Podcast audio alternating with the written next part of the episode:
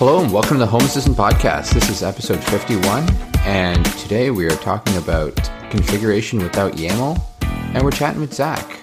Zack, welcome to the podcast. Um, you know, we we chatted a little bit before the podcast, but uh, you've got a cool blog called Self Hosted Home. Yeah, so I, I was interested in all this um, home automation, but also just you know hosting your own software, um, self-hosted apps, and all that sort of stuff. So um, decided to make a little blog about it and, and try to you know work through some problems and post solutions and, and look at home automation and, and all that sort of stuff.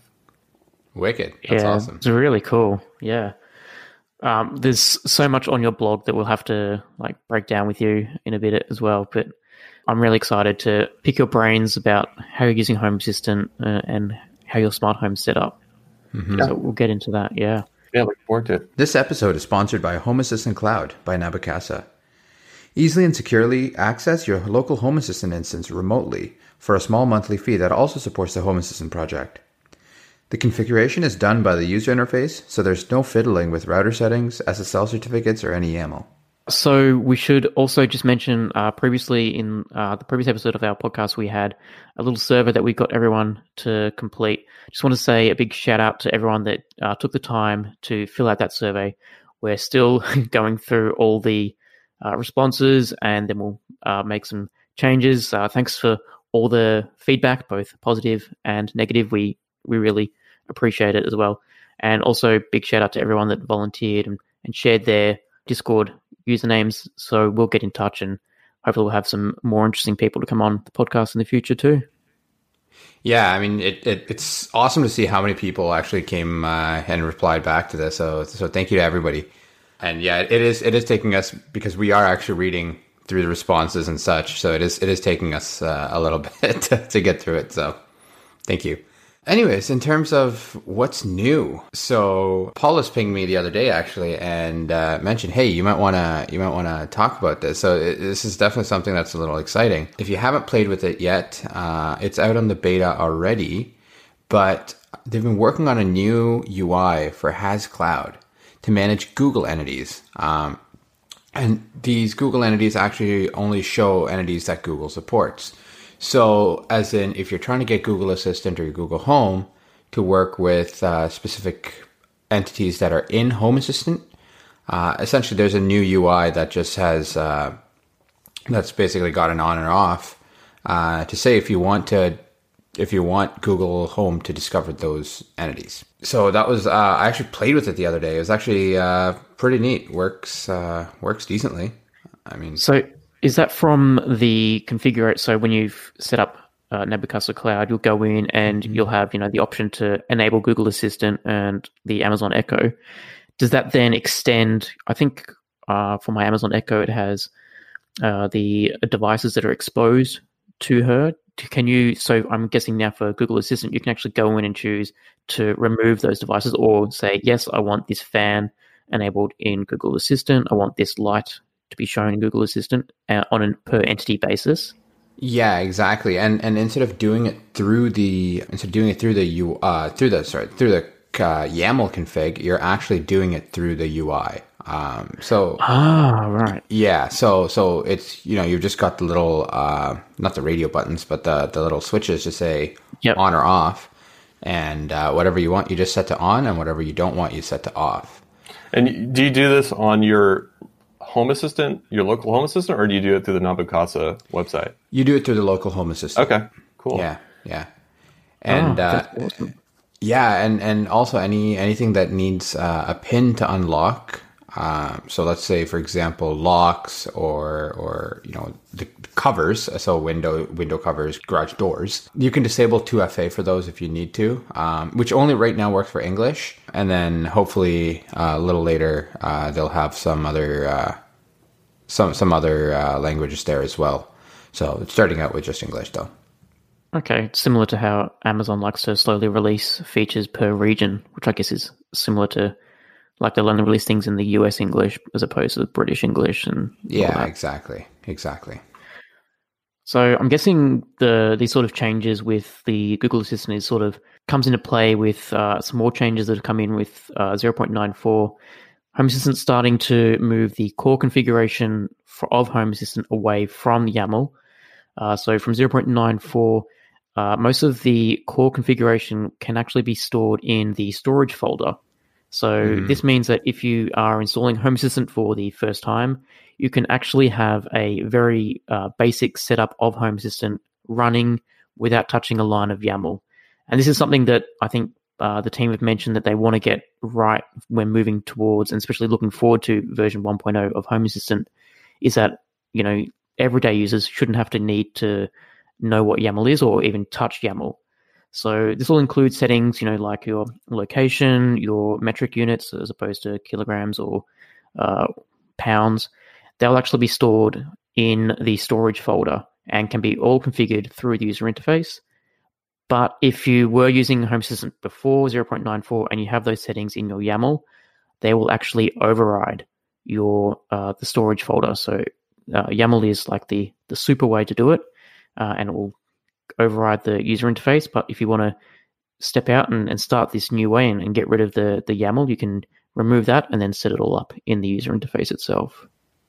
Yeah, that's interesting. It, it's so, so. I'm, I'm, I'm personally, I'm a little torn, right? So somebody who is uh, known and loved YAML for since I've used Home Assistant, um, and it, it's one of those things where it's. I'm like, okay, so uh, the other day, so the last, let's call it the last week or so, I've actually been uh, trying to update my Home Assistant instance and just doing some, you know, doing some other automations, things like that, using using Lovelace more, uh, or, or updating Lovelace and so on and and you know, and I'm I'm still I still love YAML, but I, I, was actually thinking to myself, like, okay, do I move everything to wherever I can? Do I move to the front end, right? So just remove the YAML and rebuild it in the front end. I don't know. I it's it's to me, I'm still a little faster at YAML, I think, right? Rather than because mm. because for me, it's a matter of if I can't find something, Command F and blah blah blah blah blah, right, or Control F and just search yeah. for discovery, yeah. whatever it is. But you know, in the UI, maybe I'm a little slower, but but I mean, I I do I love the fact that we are going to, you know, the more UI first approach, right? So, yeah, I'm, a little torn. Yeah, I think for me, I. I'm kind of the same way. I've I enjoy kind of doing the YAML, but I've got more of a technical background, so it doesn't bother me as much. And yeah. I think if just in the you know recently the last five ten years, you know, there's been kind of a DevOps movement where mm-hmm. you treat your infrastructure as code. That was like a motto of DevOps. And mm. if you think about your home automation platform as the infrastructure is your house, it's like, okay, this probably could be version controlled. You know, you can you can treat it as real code. And I know it's just a configuration, but yeah, I, I don't know. I kind of like that methodology, and so I like the YAML stuff. But as long as it keeps uh, being the golden source that overrides things in the UI, maybe mm-hmm. that's okay, like in this case. But um, yeah, it'll be interesting to see where it goes. Yeah, yeah. So I, I mean, I'm I'm I'm excited for the UI still. Um, yeah. I, I do I do I, I love the fact that we're going UI first because as as much as I said what I just said, I I I want to be an average user more than a power user. Uh, I know I know that sounds really stupid, but but but, but uh, you know it, it's it's supposed to be easy right? And and that's I think that's key. Yeah. So um, and, and and I get it. YAML, uh, YAML, YAML's not difficult. Uh, personally, I think it took me probably about ten minutes to get the gist. But it's also you know, but that's also because I am I do think technically. I my my you know brain is wired to do that, and and you know if not everybody is right, and and if home automation has to hit kind of mass scale, and that that needs to be front and forward, right? Yeah, totally. Yeah, I agree. But on that note, so Home Assistant's actually going to have a new discovery engine. I'm sure if users of Home Assistant are familiar, um, it's got the Home Assistant itself has the ability to automatically discover devices on your network. So things like Google Cast and Philips Hue bulbs, that kind of thing. The underlying library used to be called NetDisco for it.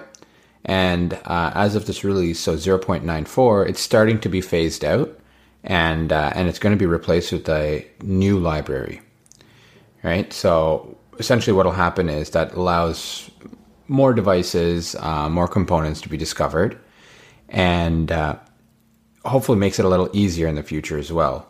Um, also, as you add things, so we were, we were talking about the whole, you know, moving UI first. Um, when when Home Assistant discovers something, it's not just going to add it in there. Um, it'll actually the UI will actually give you a notification saying, "Hey, do you want to add this?" And then you have to actually approve it. So that's a great way of controlling what actually comes into Home Assistant, what doesn't, and so on. So certain components, things like Philips Hue, uh, HomeKit, uh, IKEA Tradfri. So those those components have started migrating to to this new library.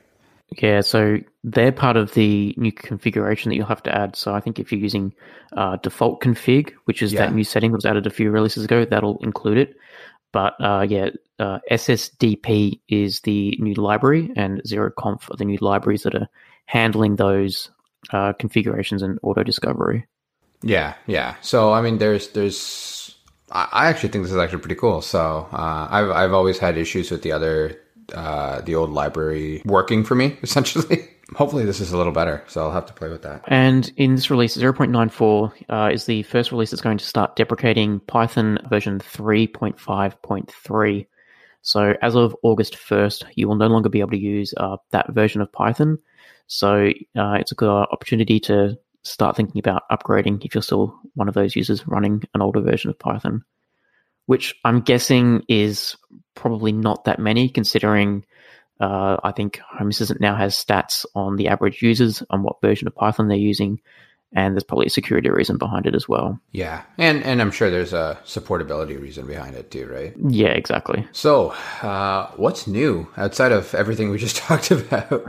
so, automations and scripts um, that are created in the UI now can be deleted. Um, Okay. Yeah, that, that's been a long lasting uh, request, I think, and uh, it's here. So, for right. everyone asking for it, congrats. Um, and device trackers, I actually didn't think this was, uh, I thought it would already been there, but uh, device trackers are now getting um, upgraded. Uh, they can now have their entity IDs uh, renamed, uh, basically through the entity registry that Home Assistant's got. I thought this would have been one of those first components that have supported for a long time, but no, apparently uh, the device trackers uh, were sort of left out of that movement. But now, moving forward, you can now go into your Home Assistant UI and update the entity IDs of device trackers. So Yep, I- cool to see that that's getting some love. Yeah, I, I, I learned that one the hard way uh, last week. Oh, no. that it wasn't supported. so, uh, IBM Watson text to speech. So, uh, if you're not familiar, IBM has the uh, it's it's essentially their cloud. I want I want to call it an AI platform. I think it is. yeah, I, would- I Uh, would say it is. Yeah. So it, it's it's that's the platform that you know was a contestant on Jeopardy and so on and so forth. Uh, so IBM Watson's text to speech uh, engine is now supported in Home Assistant. So that's kind of cool.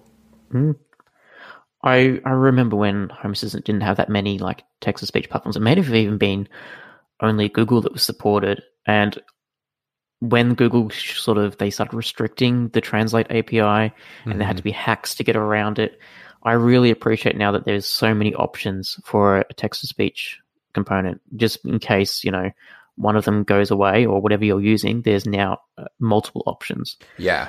All right, uh, Solax solar inverters. So they are now supported in Home Assistant. This is actually really cool if you've got solar panels. They can now be exposed with their Wi Fi module to Home Assistant, and you can see the power production, your battery levels, and even how much uh, power you're being fed back into the grid. Uh, so if you're lucky person with solar panels and you have that inverter uh, and you want to integrate it into Home Assistant, that'll be cool. There's be some cool automations you could do as well. Um, Yeah. It's available. So those um, products are available in the US, UK, Ireland, and Australia. So that's cool. But I'm guessing if you're seeing, you know, I'm feeding a lot of ec- electricity back into the grid, maybe I'll turn the dishwasher on and, and use electricity for that instead. So yeah, some really cool automation ideas with Yeah. that data. Oh, that's awesome. And and you can keep your uh, you know your energy provider honest too, right? Because there there is a billing component to it when you well typically I don't know how every country is, but I know where I am. Um, I, I as far as I know, I don't have panels, but as far as I know, when you give back to the grid, they pay you, right? So Yeah, you get a discount. Well, yeah, you never, at least here, that you they charge you more than what they'll pay you, like the to put back in the system. So sometimes it might be more cost efficient for you to use electricity than give it back to the company. Wow, that's unfortunate. you, you could uh, probably store this data too in you know InfluxDB or one of those things. and- Oh, definitely. and, and yeah. view your you know at certain parts of the year or parts of the day when's your production's the best and make some decisions based on that Yeah, no, Absolutely. exactly. Exactly. Feed it into IBM Watson and, and get them to do some artificial intelligence on yeah it. yeah That's right. That's right. Man, I, IBM should pay us. We're starting to just uh, do sponsorships now. uh, anyways, uh, the Azure Event Hub component. So uh, you can now track Home Assistant events into Azure uh, Event Hub. Uh, so similar in how InfluxDB, where you can export some of your Home Assistant history and put it into Influx, uh, you can do the same thing with Azure Event Hub. It's kind of cool. So it's almost like almost acting as a syslog collector, right? And uh, where you can just dump all of your logs from uh, from Hass and say, hey, you know what? Here's here's all the events. Well, not not logs, but event logs, right? And uh, here's all the here's all the events that's happened, and then uh, you know you can do whatever based on that, right? Build your own histograms or whatever. So, so Ron, you've used a bit of Azure before. Is this something that you would consider moving over to? Me personally, no. Um, I I would actually rather it be on Influx here, and and yeah, like it's it's. I, I can see why people would want it there, right? If you have one repository for all of your stuff, yeah, makes sense, right? Uh, in my case, personally, that's not the case. I I, I actually keep everything typically uh, within Influx or or something like that. And and right now, I actually had to reset a bunch of stuff, so it's actually all natively wherever it is. So in Home Assistant's case, it's in Home Assistant. Um, but yeah, no, nothing. Uh, it, it, it i think for um maybe for people running on a raspberry pi where you don't want to run an influx database yep. but you still want to get all this nice data somewhere this is kind of a good stepping stone to running your own you know influxdb Mm. database it's like okay just dump it into this you know this cloud service and it's it's also i don't know about for you guys but like i i yeah i i dump my stuff in influxdb but it's not something i need that's like mission critical in terms No. of so it's kind of it's it's low risk to kind of use the cloud in this case maybe to to back up your data there because it's not like you probably don't have automations based off of this stuff so yeah Exactly. Um, and and like you said, it's in in my case, I don't have that. Like I'm not running Home Assistant on on a Raspberry Pi. I'm running it on, Yeah. I guess, uh, literally a physical server that I have from my lab, right? So it's it it doesn't doesn't really, uh, yeah, it, it doesn't make sense in every um, situation. Not that it, but not to say it doesn't make sense at all, right? It definitely does make sense. Speaking of Raspberry Pis, there's also a new ability in this release for the remote Raspberry Pi component. So if you've got sensors connected to a Raspberry Pi through the GPIO pins, you can now put that Raspberry Pi anywhere in your house and then use the inter- uh, the Wi-Fi connection to remotely connect to those pins through Home Assistant. So this is Hmm. actually a really cool uh, little addition. I think there's going to be a lot of use cases for this. Actually, Zack, we were talking before offline um, that you got your little uh, presence for your chair using uh, an ultrasonic sensor. I'm guessing that's using like a Raspberry Pi or, or something similar. Would you be able to like use this, like access that directly in Home Assistant now using those yeah of pins? that's interesting yeah yeah i'm using um esp 8266 node mcu to control that that ultrasonic sensor i'd be reluctant to move it to a raspberry pi just because it's it's kind of nice that it's just a node mcu and it you know it it's kind of a single purpose thing i don't have to keep updated you know Yeah, and stuff Yeah. um, I don't have to worry about the SD card, you know, failing or something like that. Um, it's just a, a single use kind of thing. But uh, yeah, this is this seems pretty interesting. Do you guys know how how the um, interface happens? I mean, is it uh, over MQTT or how does it communicate with this other Raspberry Pi? Uh, I'm I'm not sure like on the the actual internals of it. Uh, so the Home Assistant component is literally just the like I, I believe there's a GPIO component for Home Assistant, from this release, all you have to do is you just set up your config the exact same way, and then you just add the MAC address of the Raspberry Pi. So that tells me it's got something to do with the uh, like the, the local network as opposed to MQTT. Right. So I'm guessing it will connect directly to the Pi based on that MAC address, uh, probably over HTTP or, or something like that. Okay, so there has to be something specific on this remote Raspberry Pi running? Like, does Home Assistant have to Uh, run yes. on the remote? Yeah, there Okay. is actually. Yeah, there is. There's some software that needs to be running. Okay, gotcha. Yeah, and then that'll expose it to Home Assistant. All right. Uh, on to some breaking changes. So there's some changes to the sun component. Essentially, the component itself is updating its attributes, uh, like elevation and azimuth and such, every 30 seconds. So what that what that results in is, especially if you're using something like a Raspberry Pi, uh, that's a lot of writes to your SD card or recorders uh, databases, or really and recorder databases. so what's happening is to kind of improve that a little bit. Home Assistant is only updating the sun attributes as it needs. So you're going down to 241 a day uh, instead of 1,441 a day. So that's uh, quite a bit of a drop, right? Which Yeah, which which I, I totally get, and especially if you're not moving. Um, I don't know if, if that really makes much of a difference. Why your elevation and azimuth would change, right? So yeah, um, there's a there's a pull request by uh, Penny Wood. So if you need any more uh, explanation, because I did a pretty poor job of it right now. There's a fantastic one of it there uh, in the uh, in the actual pull request, which we'll put in the show notes.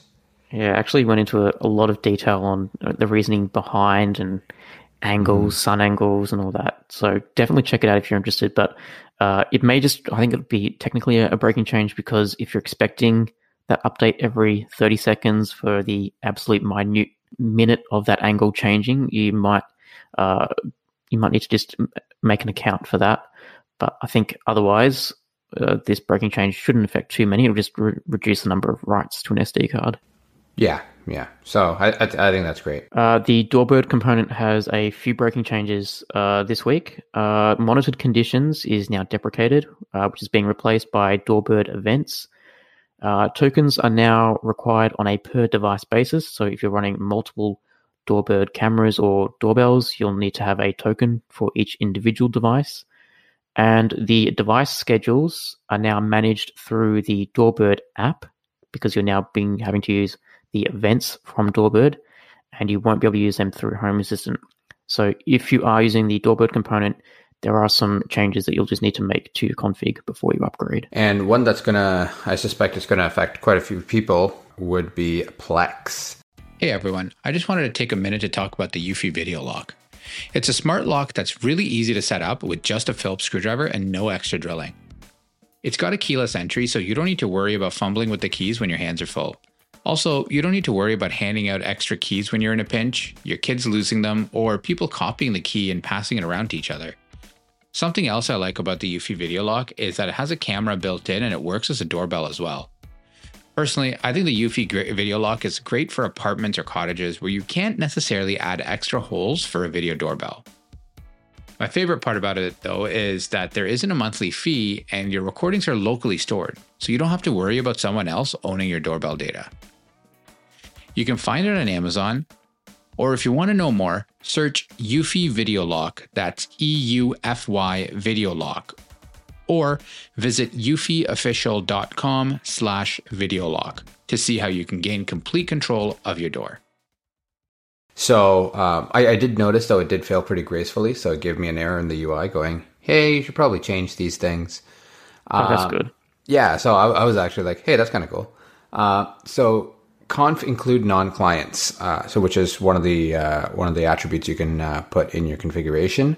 That has been removed. So essentially, its purpose was to say, hey, do you want to include all uh, Plex sessions and clients or just uh, the non-client ones?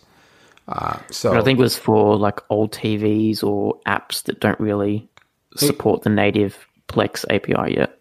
Exactly. So instead of this, uh, now it, it, it's just trying to pull everything in.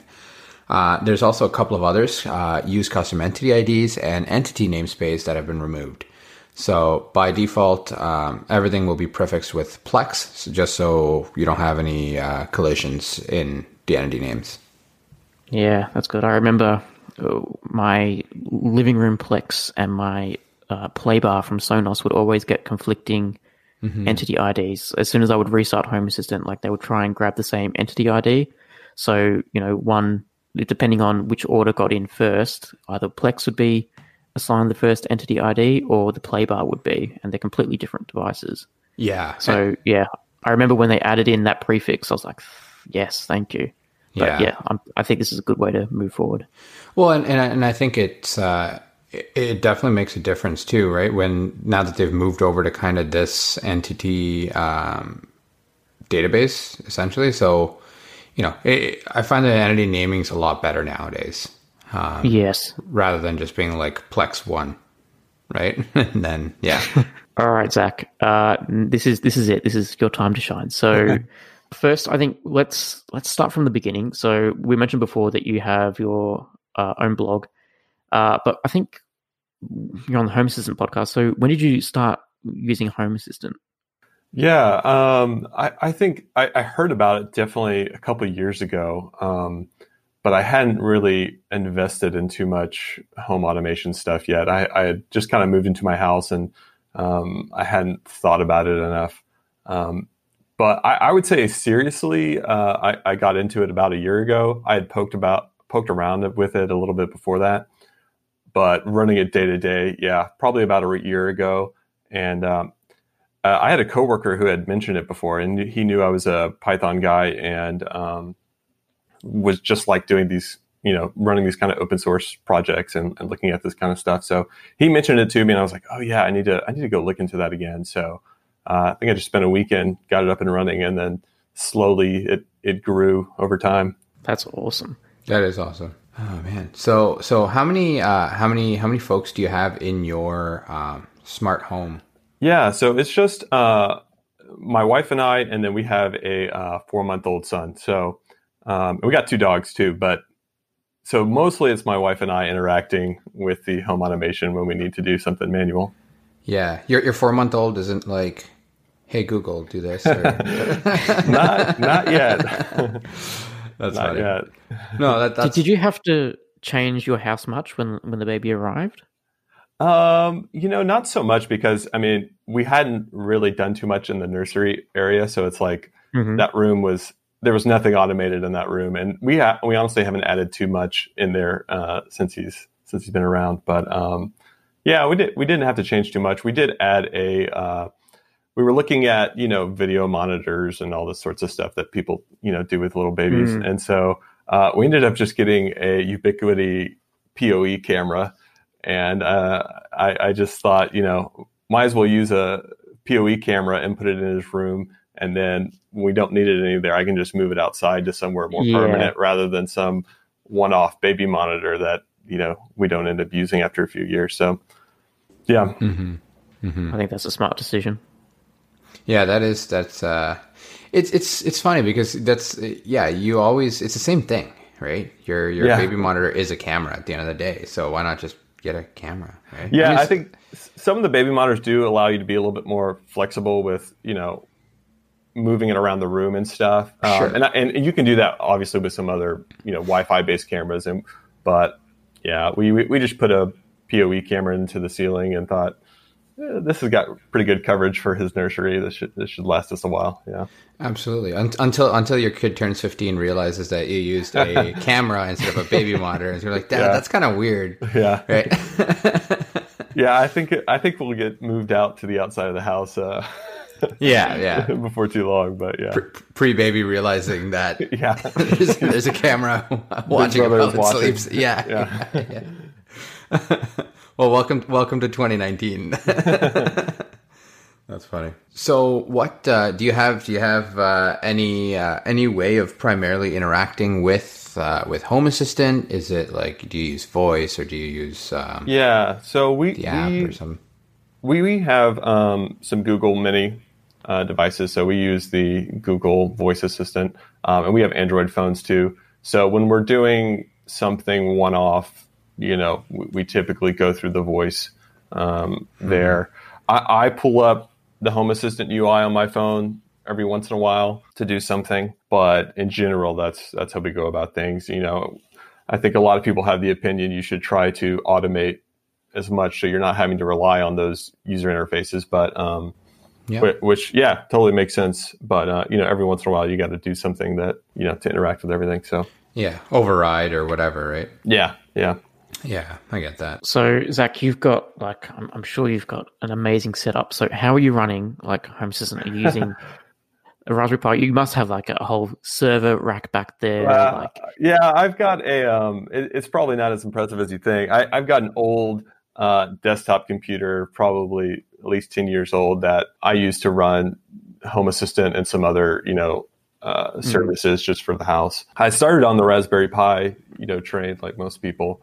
Mm-hmm. Um, had an SD card failure at one point, bought a new SD card, was running on that for a while. Was like, you know, I have this other computer. I should really just migrate it over to that. And then, you know, spent a weekend getting everything running again and was was uh, happy. So yeah. So uh, if you've got Home Assistant running on that, what else are you running on to to manage your your smart home? Yeah. Uh, so Home Assistant. Um, InfluxDB, like we talked about, Grafana, yep. you know, Mosquitto, all the kind of standard stack of Home Assistant uh, related services. We have Plex running on there too, and uh, I've got it a Nginx reverse proxy set up so I can, you know, access all those things using a subdomain. And uh, yeah, uh, I don't know if y'all have heard of Bitwarden, the the password management thing. So mm-hmm. yeah, yeah, I, I, just recently got that running there too. So just looking at different self-hosted stuff you can, you know, run on your own server, and it's been chugging along. That's awesome. Yeah, a lot of these things don't take up too too much, right? So especially if you're using an old machine from 10 years ago or whatever it's mm. not hmm. the biggest uh, yeah the biggest deal and, and i'm running you know an ubuntu linux release so it's pretty lightweight and yep. um, everything's in docker containers so you know it's pretty well isolated and easy to keep updated and manage so yeah yeah That's i think cool. it can be kind of um, a little intimidating at first for people who don't you know don't know about this stuff but um, once you get it all running it's it's pretty cool how flexible and easy it is to add more things, you know, update things, remove things. That um, I think the Docker story is really nice for that.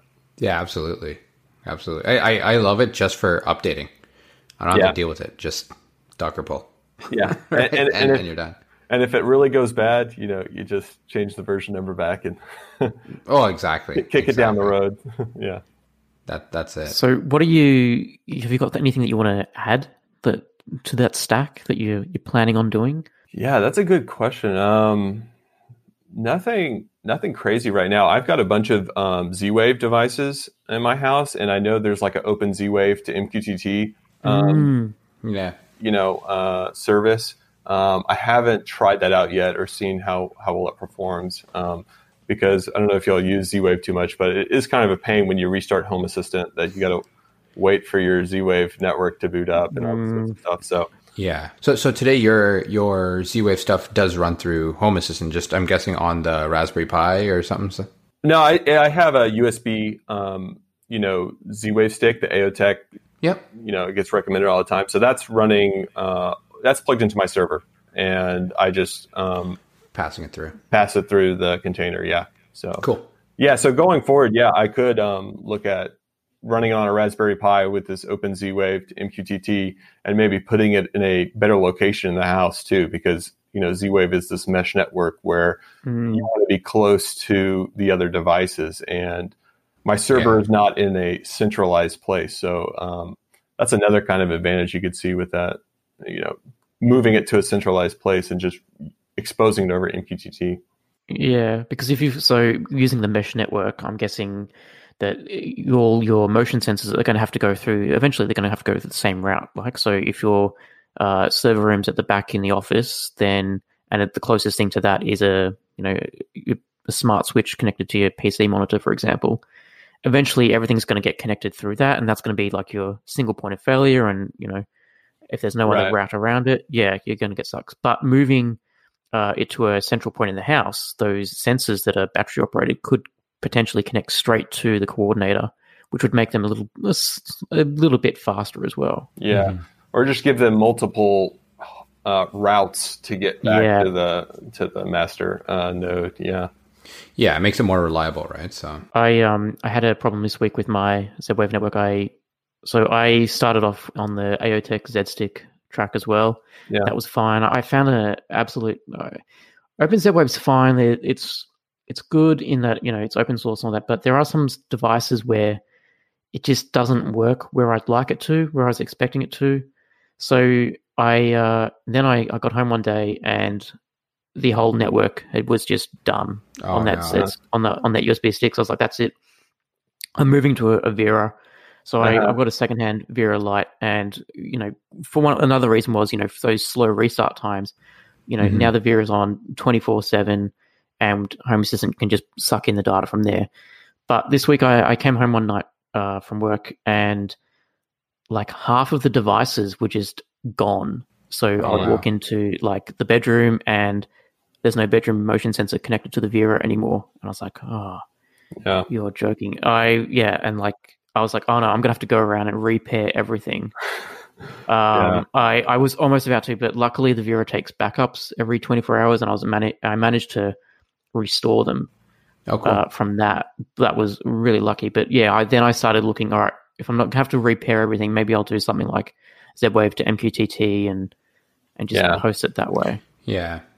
For the Vera, do you know if, if Home Assistant does it locally or does it go through like some Vera Cloud API to get? Oh no, it's all local. It's all local. Okay, that's that's Yeah. good at least then. Yeah. That's kind of neat. and I yeah. believe it's um it might be WebSocket based or long polling Sure. something like that because it's uh like it's not checking for a device like Home Assistant isn't dialing Vera every 30 seconds you know have you updated something so as soon as I walk into a room there's a motion like Home Assistant knows about it pretty quickly Okay. Yeah. Cool. Hmm, that is neat. So, so Zack, what uh, what do you use at home? Uh, like in terms of what components? What like are you using Hue? Yeah. Are you in LIFX? Or like like what kind of stuff are you doing? So yeah, I mean, I definitely have a fair amount of um, Z-Wave uh, devices. So mostly smart switches. Um, Okay.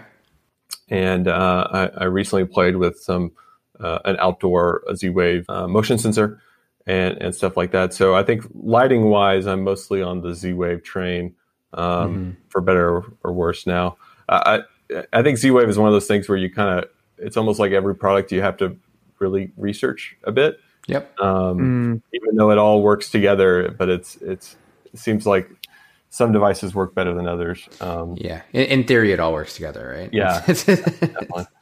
So yeah, I've got a decent amount of Z-Wave things, um, and then I like to you know tinker with uh, Node MCU stuff, and uh, so I have some ESP Home based devices um, that that I've built that uh, talk to Home Assistant. From a camera point of view, I, I've gone the Ubiquiti camera route. Mhm. I think they're a little bit more expensive than some of the other cameras, but I uh, I, I liked that you could run their NVR software um, self-hosted.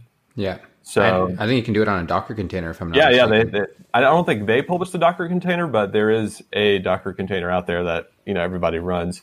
yeah. Um, so that's kind of nice. is that free Yeah, yeah. I That's so. cool. Yeah, yeah, yeah, Totally. They, I believe they uh, they they sell an NVR, but uh, I think the Docker container is you can just go grab it. Yeah. Nice. Now, I think too, though, that they're moving their next platform of uh, NVR stuff. It- they haven't released that as a Docker container yet, or made the software um, publicly available. But yeah, Right. historically, I think they've just released like a Debian package of uh, the old NVR software, um, and someone made a Docker container out of it that you know runs fine. Cool. Yeah. Um, and then I've got a, uh, a Roborock vacuum, smart vacuum, which gets used all the time uh, in terms of another component, but mostly Z Wave for lights and things. Yeah, yeah. That's cool. do you use the motion sensors inside for the lights I have haven't done motion switches? sensors inside yet. That's uh, yeah, that's next step, I think. to Yeah. yeah, to get the lights even better. Yeah, Yeah. That's one of my favorite things. Like you walk into a room and the lights just turn on. yeah. What what motion sensors are you using? Uh, so I've got uh, the the Aeotec ones. I've got the original uh, four in one. They're the very the big round discs. They just do four sensors, Mhm. and then I've got the smaller, the brand new one, the six in one multi sensor, which is really tiny. Okay. Um, the the big one, the the four in one sensor takes AAA batteries, which is uh, handy, but can also be um, powered through USB. I'm trying to slowly move them over to being powered where possible.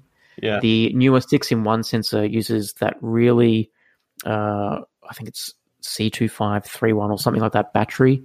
They also um, claim two years battery life, but they have dialed down the reporting for like light levels and temperature down to once Okay. an hour.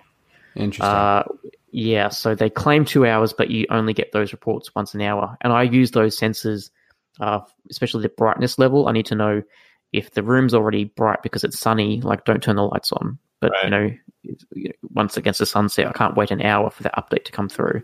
right. So, yeah.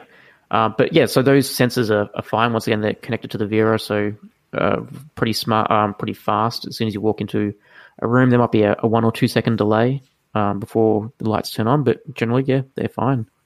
Yeah, and I, I've seen someone. Uh, I, I remember a while back on the Home Assistant uh, subreddit um, who used uh, a PoE uh, switch to run a PoE cable to their ceiling, and then had like a converter to five volts for you know power Yeah. sensor. So yeah. Yeah, because all those sensors are just like USB powered. So Yeah. yeah, that would be easy to do. yeah, Yeah. You just got to make sure you don't short anything accidentally, Oh, and, and you're fine.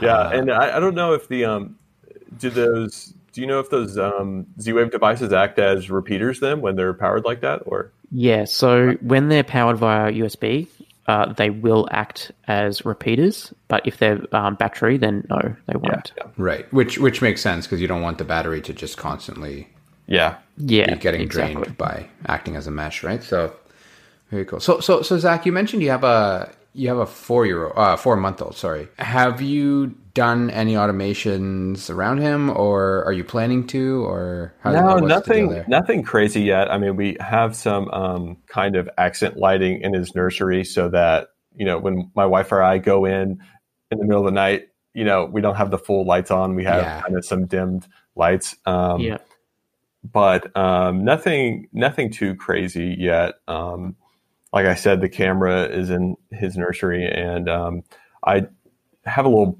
post on my blog about using a, a Raspberry Pi um, just as an RTSP viewer. Yep. You you know you hook up the Raspberry Pi to your TV and you give it the list of RTSP streams. And um, so it's kind of convenient sometimes is when my nurse or my, my wife's back there, um, you know, trying to put him to sleep. I can kind of just turn on the TV to a specific HDMI input and, you know, check out, oh, is he asleep Yeah. yet? Is she going to be coming up soon? Or should I go back there and help her? You know, kind of thing. So, Yeah, yeah. Oh, that's great. Okay. So yeah, yeah, I I love that. It's, it's very practical uh, in terms of how you use it, right? So Yeah. neat. and so you've done like a lot of projects with your ESP eight two sixes. Tell me about your sprinkler.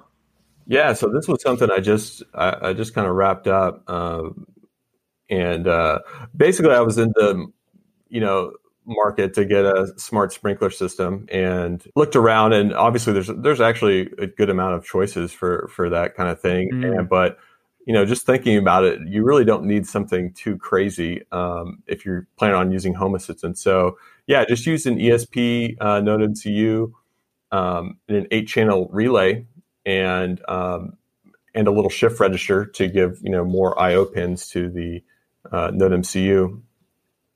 And it just uses ESP Home to communicate with uh, Home Assistant, and then I I planned on um, you know with that you can improve the automation as much as you want in terms of when to water your yard. You know if you want to do it twice a week, you know for 30 minutes or whatever, you can do that. Um, but then you can pull in all this nice weather data from Home Assistant to really fine tune um, when you want to water. You know, if it rained an inch yesterday, you know, don't water today, kinds of things. So I've got a little bit of that right now. Um, it's definitely something I want to improve. Um, but yeah, the the sprinkler system works really well. It's just you know an ESP with with a relay. So is Home Assistant the brains for that sprinkler then? So Yeah. when you mentioned it can do, you know, like the, uh, you know, turn on the sprinklers for this amount of time, does Home Assistant control that, or does the ESP do that itself? Yeah. So I, I, for most of my projects, I really try to keep the logic on the individual devices as simple as possible. So Mhm. it, it's like what you're saying. All of the the logic is on Home Assistant to turn it on for 30 minutes and then turn it off. Uh, Right. I don't. I, if I want to change that timing, you know, I don't want to have to reflash the firmware on the ESP just to do something like Yeah. that. Yeah. So it, Yeah. it's all scheduled from Home Assistant. I know someone commented uh, on the blog about, you know, you should probably add a max duration hard coded into the ESP firmware in case, you know, Wi Fi cuts out in the middle of a sprinkler session. Yeah. Um, and it never gets the turn off command. You know, you don't want to be Yeah, that's what I was watering your yard all, all day. So that that's definitely some good feedback. Um, but in general, the Home Assistant is in charge of scheduling the the watering. And is the communication between uh, the sprinklers and Home Assistant two way? So, for example, if for whatever reason that module turns the sprinklers on, does it then say to Home Assistant, "Hey, I've just turned this relay on, so now the home now the sprinklers are running"? Yeah, so it's using the ESP Home integration between Mhm. the, the Node MCU and the and the Home Assistant. So it's pretty bidirectional. I don't have any manual controls on the sprinkler uh, controller, so um, there's no way to actually turn it on without going through Home Assistant, which would Mhm. be something good to add, you know, just down the road. Um, I think it'd be nice to also add like a little LCD screen that just shows, hey, Zone One is running right now, or something like that. Um, Yeah. but yeah, it's all you know bi-directional right now, just using the ESP home stuff. Nice. That's very cool. I'm guessing you've got um, the Raspberry Pi and all that outside somewhere, like in a, a box near the sprinkler, like where the water's coming out of and all that to control everything. Well, I just had an old sprinkler controller already, Mhm. um, Right. you know, in, in my garage uh, that had all the wires coming into it already sitting there in my garage. So I just took that off the wall um, and wired each zone because there's basically a wire for each zone, right, of your Ah, nice. of your system. Yeah. So I just wired that into each channel of the um, the relay board um, so that I could control each one individually. So it's a, it's a lot simpler than you would think. It's it's really just a relay controlling, you know, which zone wants to be on at any time. Yeah, that's really cool. Now, have you have you uh, run into any constraints about power and things like that? Like how where where your box is relative to power, or did you just like say, "Hey, my outlet's over here, so I'm just gonna Well, put the- all this stuff over here"? the kind of thing? existing sprinkler controller already was powered. You know, it's it runs off 24 volts AC. yeah, I did have to convert that down to five volts DC to run the Node MCU.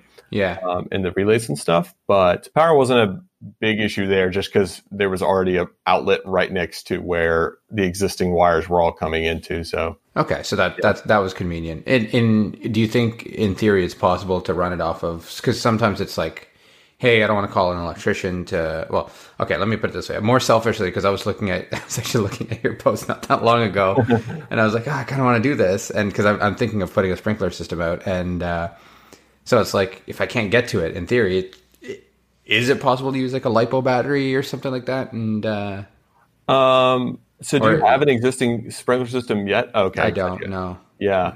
Um, I think the thing is all the re- all the um, the sprinkler valves, at least in my system, are all 24 volts AC that Oh, have okay, to be turned on, right, so that water will actually go through them. right. So, you know, throughout your yard, you have all these valves, and they all, in my case, all come back to my garage um, to be controlled there. So, So, so, they do need to go back to some. Yeah. See, I know, I know nothing about sprinklers. yeah, you have to actually control to, to turn on the sprinkler valve that's out sitting in your yard. You need 24 volts AC. So Got it. you're going to have to have power, you know, no matter no matter what. And and that's for the mechanism that makes it either like pop up or whatever. Exactly. Yeah. Okay. Yeah, that's my understanding from Fair. working on it. Yeah.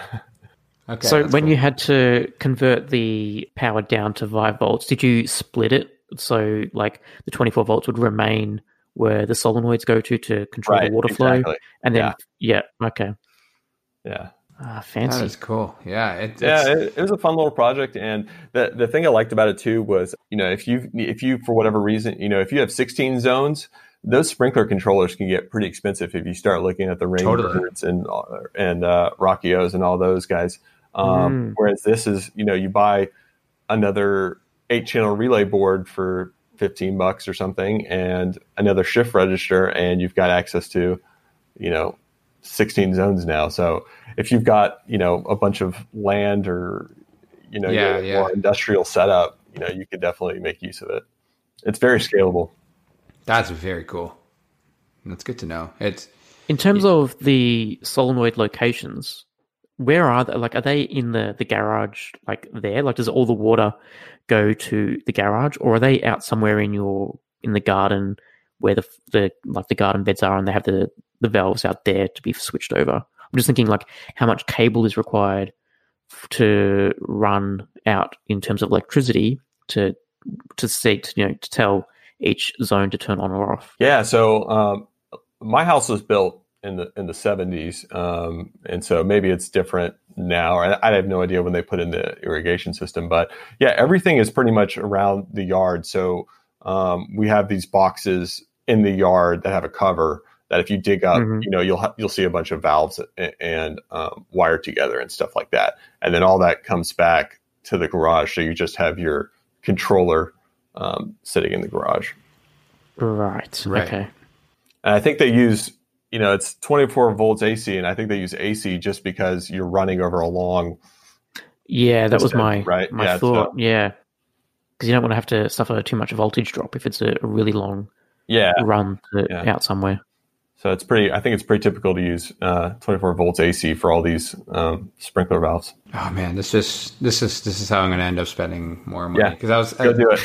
I, I was- actually talking to a friend yesterday, and I was like, "Yeah, you know, I'm, I'm thinking of doing this whole sprinkler thing because I, I want to I want to redo my backyard and you know, put a patio in and that kind of stuff." I was like, "Yeah, I was thinking of doing this thing." He's like, "Oh man, you know, if something gets spoiled, it's so expensive, blah blah blah." And it's like, I was like, "Oh, okay, maybe not." Now I'm like, "Okay, now I kind of want to do this again." Yeah. I mean, I, I guess for you, since you don't have an existing system, Yeah, well, it's going to be That's the hard expensive because I got to dig up and pay for the thing, right? Even if I do it myself, it's a lot of work to yeah, put it in. So it's like, Yeah, luckily mine was all working and ready to go. I just wanted a new smart controller. I, I had an old, you know, controller based, Right. timer based controller that I had no access to. That, uh, yeah, I wanted to replace. I know. I've just had a, a brilliant idea. Like, Rohan, if you're going to redo your patio out the back, you I don't know if they sell it. Like, how how hot are your summers? Like, you Uh, outside? it, it can get hot. Like, I mean, on average, I'd say the higher side of things, at least where I am, is probably about 35 on like the hotter days. I mean, it, it does go up one or two days to like 40, 45, but that's, that's atypical, I think, right? Um, Right. More commonly, it's around, you know, on average, it'll be somewhere between 25 to 35, let's call it. Ce- Celsius, not Fahrenheit, sorry.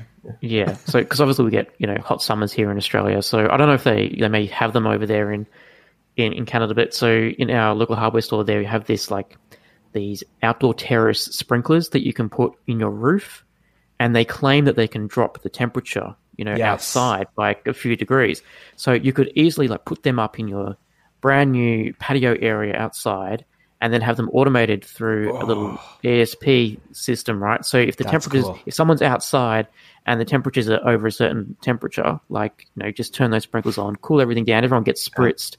It would be the ultimate, Yeah. you know. Or you could even hook it up to Google Home or something. Hey Google, you know, turn on the turn on the sprinklers out here. I'm hot. Yeah, yeah, yeah. Oh, that's cool. I didn't even think Yeah. of that. Yeah. We have a little patio area that's got um, the previous owners have put up some almost like PVC pipe for like Mhm. misting. Um, it looks nicer than PVC pipe, but it's it's a, basically along the roof line where the gutters are. Yeah. yeah, exactly. Yep. It um, we haven't used it that much. I from what ha- what happens to us is if you we have a hose that can just hook up to it, right? And You turn on the hose, and now the water goes through the misters, but the the pressure is too low that you kind of get drenched. Oh. So yeah, So it's less less of a mess, more of a drip. yeah, exactly. Yeah. Uh, but, but there are, you know, you can buy um, like these pressure uh, pumps to like up up the pressure so that Mm. you can actually Right. get a finer mist and get cooled down more efficiently. But ha- haven't played with that yet. Oh, that's uh, yeah. See now, this is thanks, Phil. Now I got to spend more money. It's Yeah. uh, it, yeah. I know exactly what you're talking about. Though. Why don't you automate like a, a little water feature, like a little water pump, like a like a get little like a fountain, fountain? or something. Yeah, yeah. Yeah, I was thinking that. I don't know if my backyard's big enough for that. I, I was, you know, hmm. I, I I thought about it. It did it did uh, cross my mind, but I was like, okay, because then at that point now I got to expand what I'm doing, and that's money. yeah. but but it's it's yeah, and, and again, like I said, it's your I, I I don't know. Maybe it's just me and my perception, but I feel like your backyard needs to be a certain size before you could do things like a like a fountain or something like that. I guess it doesn't Well, I'm have not looking to, like but- a like I'm not talking like the Palace of Versailles here. No, You no, know, no. like A little a modest drip. You know, yeah, yeah, yeah. Hmm, nah, that's not a Then you bad can put an outdoor speaker out there and, and have some Zen music playing. Yeah, yes, my, my, my own little temple. Exactly. There you go. I love it. You Yeah, maybe. Home Assistant can detect when you're stressed out using some. Yeah, you got to get one of those. You know, the connected, like, ah, they're not connected, but uh, they're like mood rings or whatever, which Yeah, like change colors depending on how you're doing. Just get like a light sensor that says, "Hey, you know, it's it's oh, it's red, so okay, here's some Zen music or whatever." That's funny. All right. Um, I think that's about it. I mean, Zack, I know I've been I've been on your uh, blog a little bit, and you know, just reading around and and that kind of stuff, and it's it's awesome. So thank you uh, for putting all Yeah. that information out there. And you seem to be uh, blogging more regularly than I than I have. So also kudos to you for that. But yeah, I mean, it, it's fantastic. So we'll we'll leave the links and stuff in the show notes, and uh, yeah, thanks for coming Yeah, on. thank you so much for thank you, taking the time out there. We appreciate it. Cheers, guys. Cheers. If you want to share your Home Assistant journey or come on as a guest, reach out to us at feedback at hasspodcast.io. That's H A S S podcast.io. The Home Assistant podcast is hosted by Phil Hawthorne and myself, Rohan Karamandi. For links to topics that we discussed today, check out our show notes on hasspodcast.io.